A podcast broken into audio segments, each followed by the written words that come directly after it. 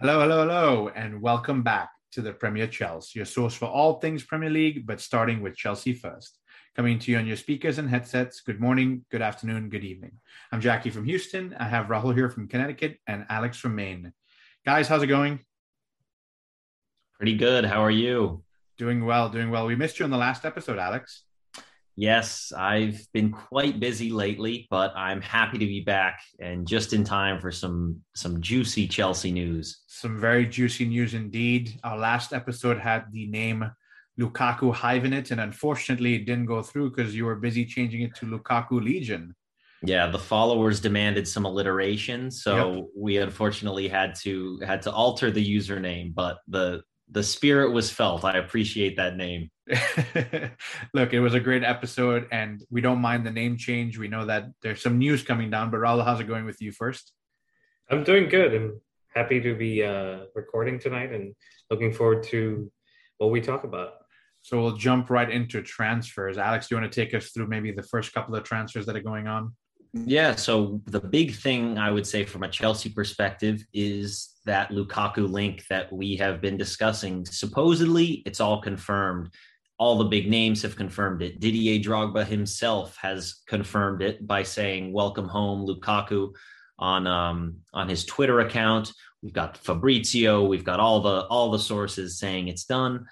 So that one hopefully is going to be finalized. I think they were saying by Tuesday, we're looking at an announcement. The medical was delayed a little bit, but there should not be any doubt there. Probably won't play in the Super Cup, but we hope to have him ready for the Premier League season.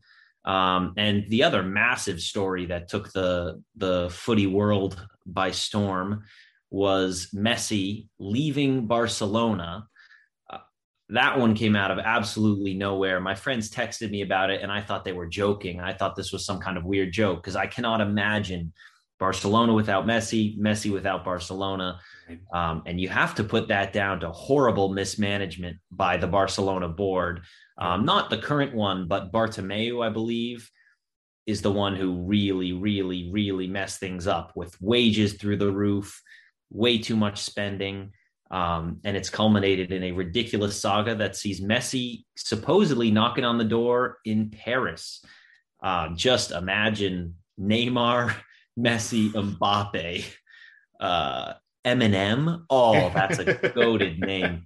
I think Eminem is going to be the new star trio that takes the world by storm. That's a fantastic name. So that's something to look out for. Supposedly that's getting actually quite close as well, but one other story, Lautaro Martinez being linked to Tottenham, though, ironically, Spurs fans I saw cursing Chelsea online because in signing Lukaku, we have bailed Inter out of their financial woes, meaning that they may now seek to keep Lautaro Martinez.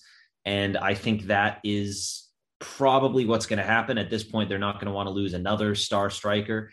They've got the funds from us, so always a little extra pleasure when Chelsea can put a nail in the coffin of an opponent at the same time as signing a world-class striker. And it has to be said as well, I think we're getting Lukaku for about 95 or 97 million pounds. If you assume Tammy Abraham does end up leaving, as he's been heavily linked to, for around 35, 40 million pounds. And then one more sale, I think Ugbo, we were looking to ship out maybe for around 5 million. I saw people doing the numbers. That leaves Lukaku as essentially a free transfer, or at least a net zero. We would say net spend being down to zero. So good business on the Chelsea front.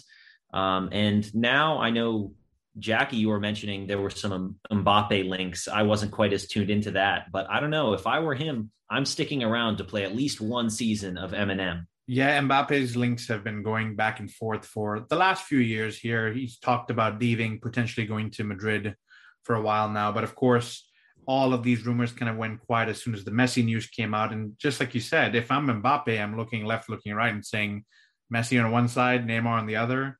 This is quite exciting. Maybe I need to stay for a season or two more and we can see how things play out. So again, very early rumors, but it went really quiet as soon as Messi made some announcements. So we'll keep a close eye on what's happening, especially coming down to the next few weeks here.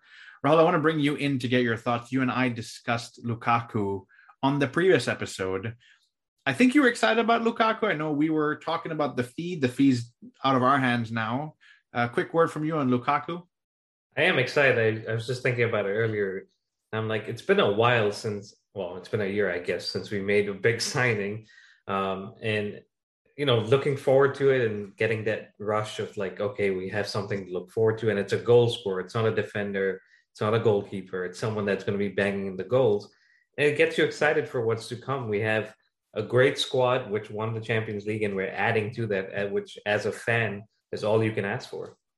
Yeah, and to add on to what Alex was talking about, I think you said this in the previous episode, we've already raised 40 or 50 million on player sales at this time. So if Tammy does go or any other player goes for 30, 40 million, correct, we're going to have a net neutral spend on getting Lukaku. Maybe that means there's money in the bank for another transfer here or there. I'm not sure if Chelsea need anybody else at this point in time, but it's always exciting to talk about. The last one I want to bring you into, Raul, before we move on to the Mind Series, is the Messi news. I mean, we grew up, I think I was like 14 when we first saw Leo and Messi pull on a Barcelona shirt and come on to the new camp, and now he may never play there again. Just your quick thoughts on that one. It's just mind-blowing. Like Alex said, the mismanagement at such a well-run club, which looks like from the outside, to lose your best player and arguably the best player ever to play the game on a free transfer is just boggling. I mean, someone, I guess Bartomeu did get fired, but someone's still got to pay the price for it because you made signings with Depay, Aguero, you brought in players, but the one player that you had to retain, you were unable to do because you were just spending way too much money on wages. As a fan of, I'm not a fan of Barcelona, but if I was a fan of Barcelona, I would be like distraught and in pieces. And overall for La Liga, this is just a very bad move because now all the stars have left into Ronaldo and Messi. Yes, Real Madrid and Barcelona have a pull, but I don't think they're going to generate that kind of interest like they did a couple of seasons ago. Probably not, no. And I heard somewhere a funny statement that Barcelona may be in more hot water.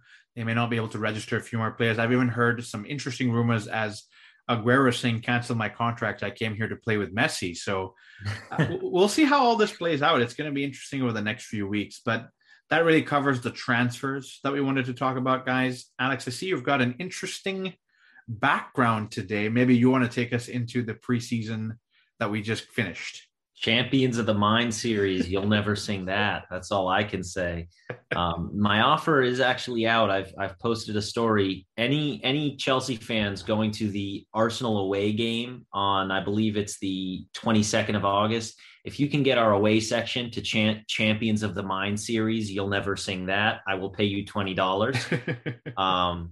But we have technically, I think on goals scored, been crowned the victors of the Mind Series. So, you know, all I can say is it's nice that we can lightheartedly joke about winning preseason tournaments and don't have to cling to that because we've got UCLs to worry about. We've got the Prem to gun for. So a good way to start the season. No better way than reminding people who's the biggest club in London. And some early shots fired there at Arsenal and Tottenham. Rahul, I see you chuckling away. Your thoughts on the Mind Series here? Hey, Alex said it all. I mean, I like when he's on because he fires all the shots and we just have to sit back and enjoy it. But hey, I don't think we intended to win it. I think it was more about fitness like you and I spoke about in the last episode. But if you win it, do we win a trophy, Alex? Like, is that... I don't know if we technically get a trophy. We get bragging rights. Right, okay. So if the Champions League wasn't enough, we also now have the Mind Series to rub in Arsenal and Spurs' face. Absolutely. And let's not forget what the whole Mind Series was started for. Of course, yes, we need to get some preseason minutes for all of our players, but the money that was raised, Rahul, you want to tell us a little bit about it really quickly? Yeah, so the whole point was to help support, people suffering with mental health depression.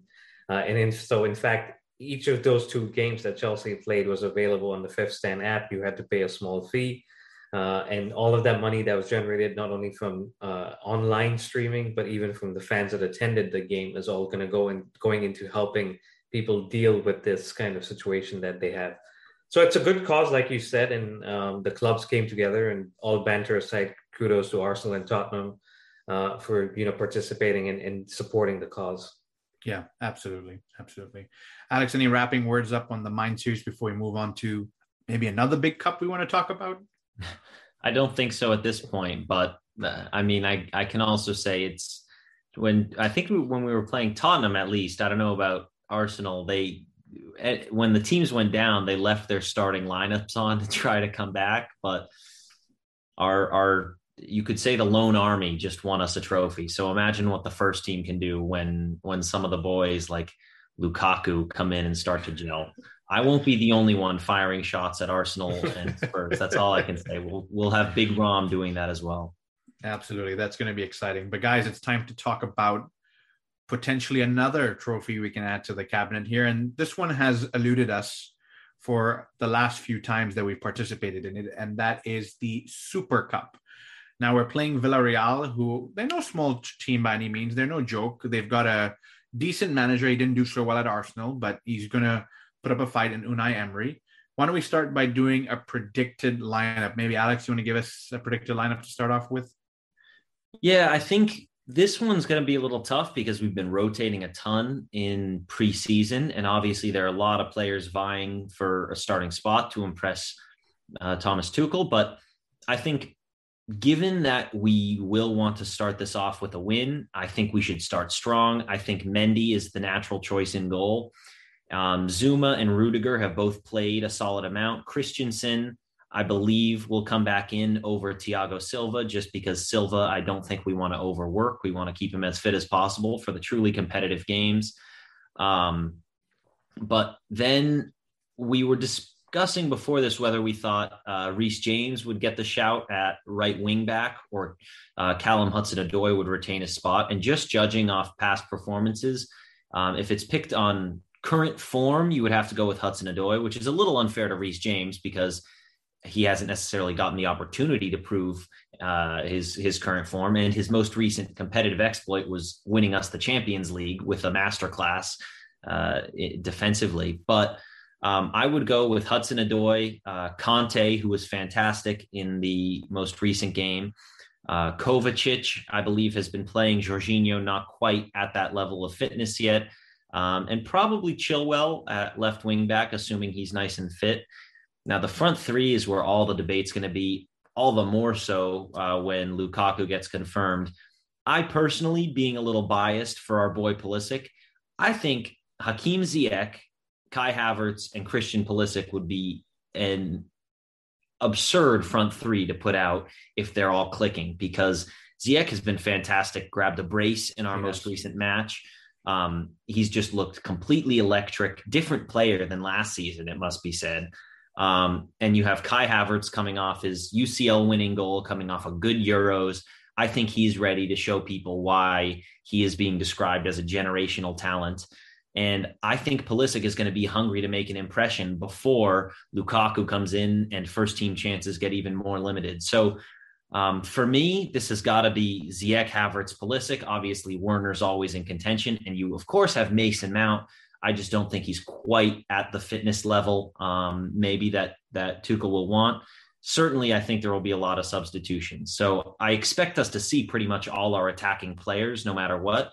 But I would love Hakim, Kai, and Christian starting front three. Look, no matter who we put out for the front three, I think you're right. We've got some mouth-watering options for the front three there. So it's going to be interesting to see what our coach goes with and who he selects. But Rahul, Thiago Silva and Jorginho, maybe they need a little more time for their new blonde hair to settle in before they can start playing.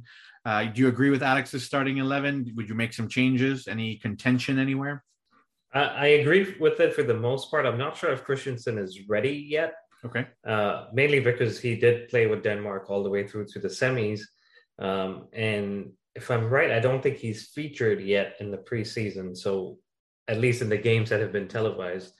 There was an intra-squad friendly that happened over the weekend for the guys like Christensen, Azpilicueta, Mason Mount, Reece James, all those guys that came in later to kind of get them up to speed. But I think this game may come too soon for them. So in that case, I think Zuma may slot into the middle and maybe a Malung Sarr may get another opportunity. Again, he wasn't that great in that Spurs game, but given that, you know, you don't want to injure some of these senior players because they haven't been, you know, been training or been playing, he may get the opportunity. And this is a good opportunity for him to once again impress and let Tuchel know that he's still around and can do a job. But apart from that, I think it's a pretty good lineup, and the players that he's picked are good. I think Werner may be another one that comes in, but Pulisic obviously is a great player too. So like you said, Jackie, we haven't won this tournament. And I think for us as fans, we want to win this tournament just because we want to get over that bad luck that we've had. We've lost against Bayern Munich on penalties. Lukaku himself had missed that crucial one.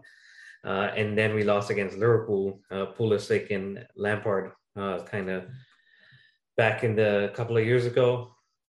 Lampard as manager, Pulisic ran the show that day, but we lost on penalties again. So this could be, fingers crossed, third time lucky to get it done and win the first one since 1998 when we beat Real Madrid.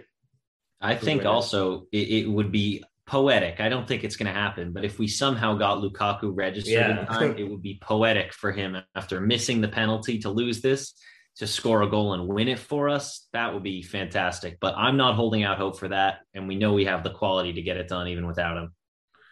Yeah, definitely. I agree with everything you guys have said. It's going to be an exciting fixture. Rahul, when is the game actually kicking off?